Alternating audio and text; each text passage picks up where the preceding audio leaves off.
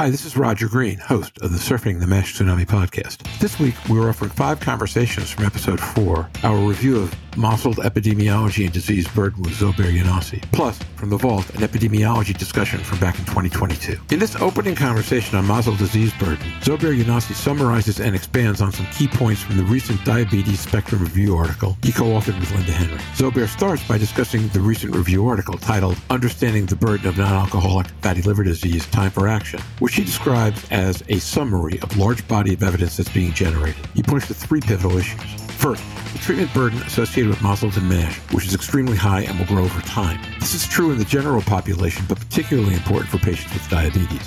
Two, the humanistic burden, as measured in quality of life scores, is also significant. Patients living with MASLD and MASH report lower QOL scores, which translate not only into personal unhappiness, but also poorer worker performance, seen in presenteeism and absenteeism. Third, the economic burden of MASLD, which is significant, but varies in scale and structure from country to country. In every country, key drivers include dietary issues and inactivity. The major cost burden is driven largely by key downstream sequelae of cardiovascular disease and cancer, both HCC HCC and extrahepatic, which are the leading causes of death for MASLD. Jörn Schattenberg joins the conversation to commend Zobair on his work, which, as Jörn puts it, and I quote, educates us as physicians on where the risk factors and the at-risk populations are, and we're moving that way. I mean, we're trying to focus on patients with diabetes that are more advanced from the hepatologist's perspective, end of quote. Finally, Zobair describes the Markov models of disease cost. His group has already built seven countries and plans to build in more. Key point, MASLD is costly everywhere, but the structure of cost and, more importantly, public health solutions will vary from country to country. Zobair Younossi has spent decades building a knowledge base that is a significant part of how the world looks at MASLD patient dynamics and trends today. This discussion encapsulates some of that wisdom in the context of winter 2024. It intrigues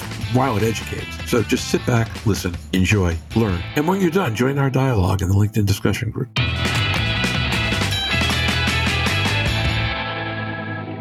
Zobair Younossi I think that this was a review article, which is really it was a summary of a large body of evidence that's being generated. The bottom line are a couple of things. One, that the prevalence of MASLD in the general population globally has increased now to about 38%. So this is a large, large increase. But if you actually focus on the type 2 diabetics, these are individuals who are, who are at highest risk not only for having MASLD and MASH, but also higher risk of having adverse event, including mortality. The latest meta-analysis that we performed, and it's currently being published, is that that prevalence for MASLD is 68%. But if you look at MASH, in the general population, the prevalence is about 5 to 7%, and the type 2 diabetics is about 37%. And about a quarter of those patients actually can have advanced fibrosis. So that tells you that the prevalence of MASLD in general has increased, and then in, among those who have really the most severe form of metabolic disease, type 2 diabetes, is even higher. And both the visceral obesity and type 2 diabetes is increasing across the globe, so these rates are increasing. We've done another meta-analysis that's currently being peer reviewed, which is looking at the prevalence of MASH cirrhosis globally. And that's also interesting because the prevalence is somewhere between the general population is about 0.3 to 1.8%. So that's a large number of patients when you look we are looking at this. And the NHANES data set from the United States, the prevalence of NASH or MASH cirrhosis was about 1.8%. Now if you look at those who already have NASH and when you or MASH and we look at the prevalence of cirrhosis, of course that's higher, it's about 5 to 6%. But even in general population, the numbers are pretty large. So that's on the clinical burden of disease. We've also been looking at the humanistic burden of this disease, meaning patient reported outcome and quality of life. And there is a substantial body of evidence that quality of life of these patients are impaired, which is probably primarily driven by fatigue. We have a paper currently that's actually being uh, resubmitted looking at fatigue in different liver diseases. And in fact, liver disease, it's one of the fatigue is a predictor of bad quality of life or other patient reported outcome. And that's not only important from a patient perspective, but it's also important from a societal perspective because fatigue is a driver of work productivity or lack thereof, which means that the indirect cost associated with MASLD could be substantial because fatigue drives a lower worker productivity, which results in significant indirect economic loss to the society. Now, that is in addition to the direct cost of MASLD, which is another project we are currently doing and finalizing. So, those are the different aspects of the burden of this disease. When you put this in the context of global burden of disease analysis that we've done, it shows you clearly that in most regions of the world, uh, when you look at GBD data, that the prevalence and uh, mortality from MASH and MASH cirrhosis and MASH liver cancer or HCC is actually showing an increase in terms of annual percentage change. So every year for over year, MASH is actually increasing. And on the other hand, if you look at, for example, HCC, cirrhosis or HCC, especially HCC, in a lot of regions of the world, the burden from hepatitis B related HCC is actually declining. So there's improvement, probably related to vaccination and other, and other things. But for MASLD and MASH, they're increasing. And this is also highly driven by both lifestyle of diet, but also inactivity. In fact, our analysis of GBD from Middle East and North Africa suggests that it is driven by, you know, the metabolic risk factors and di- diet associated with this, but significant inactivity that's part of lifestyle that needs to be addressed. So lots of things interconnected, clinical outcomes with humanistic outcomes to the economic outcomes. And, and that what we saw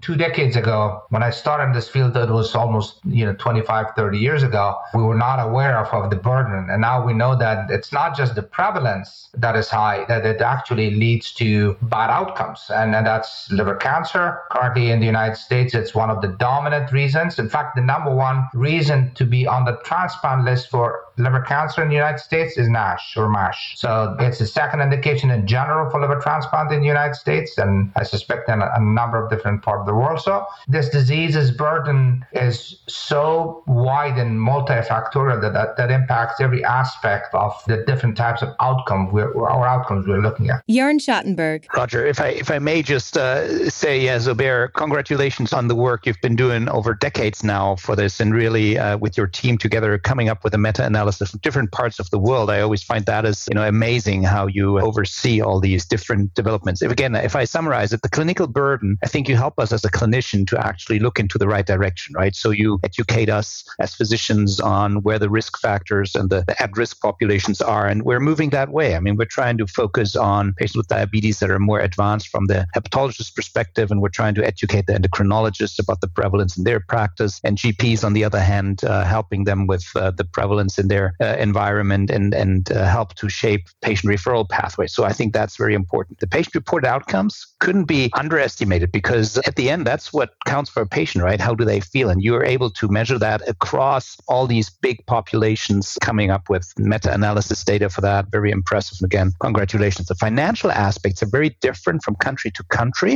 I know we've discussed in the past a cost of inactivity. So the question is if we don't act on that highly prevalent disease to a certain level, we're of course continue to incur costs. And uh, I think that's something you also included in some of your models or you've been discussing with the team. Is that right? No, that, yes, Jörn, thanks for reminding me of that. That's so important to actually assess and estimate the economic burden in each country based on the reality of that country. So we've been creating a economic a Markov model now for, for many years that's, that needs to be updated and the data needs to be perfected as much as possible. So we have a very, very good model at the moment. We've just finished actually assessing the economic burden of uh, MASLD in the United States, where our plan is to actually do six or seven countries, including Germany. Jörn and Michael Roden and Frank Tacke are all involved with the German model with us. We go to Spain, we go to Brazil, we go to Saudi Arabia, Japan, potentially Italy, and other countries will come. But I think it'll be important to look at each country that if you really don't, it's really what I call it is, is the, uh, you know, not only cost of inaction, uh, but what is the economic burden of the disease. And that means that if you don't do anything as a policymaker, the cost of not doing something, just the direct and, and just some of the indirect costs, the indirect cost that we can measure is work productivity loss, as I mentioned before. Uh, that, that actually is enormous for countries, and countries need to have policies to address this and promote education about this disease so that we can you know, remember